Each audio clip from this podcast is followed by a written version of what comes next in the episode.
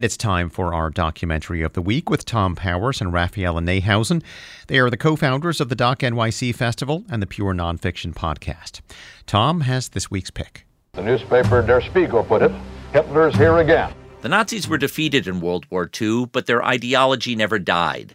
The documentary The Meaning of Hitler explores how the dictator tapped into chaos and victimhood. Here's the author, Martin Amis. Part of the spell of uh, great evildoers is that they do have this capacity to astonish. You can't believe anyone's going to behave as as uh, demonically as that, and that in itself confers a kind of aura. The film interviews historians, psychiatrists, and others who study Hitler's influence from multiple perspectives.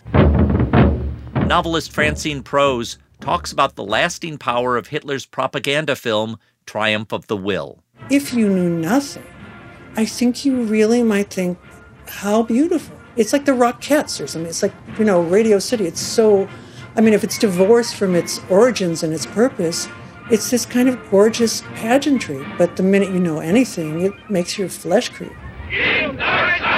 Filmmakers Petra Epperlein and Michael Tucker examine what we can learn from Hitler's legacy to help us understand current demagogues. Because you see, I know the truth. And people out there in the world, they really don't know the truth. They don't know what it is. This documentary essay reminds us to keep a vigilant eye on the mythologies that linger even in defeat. The Meaning of Hitler is now playing at IFC Center and available on demand. For more information, visit wnyc.org slash docs.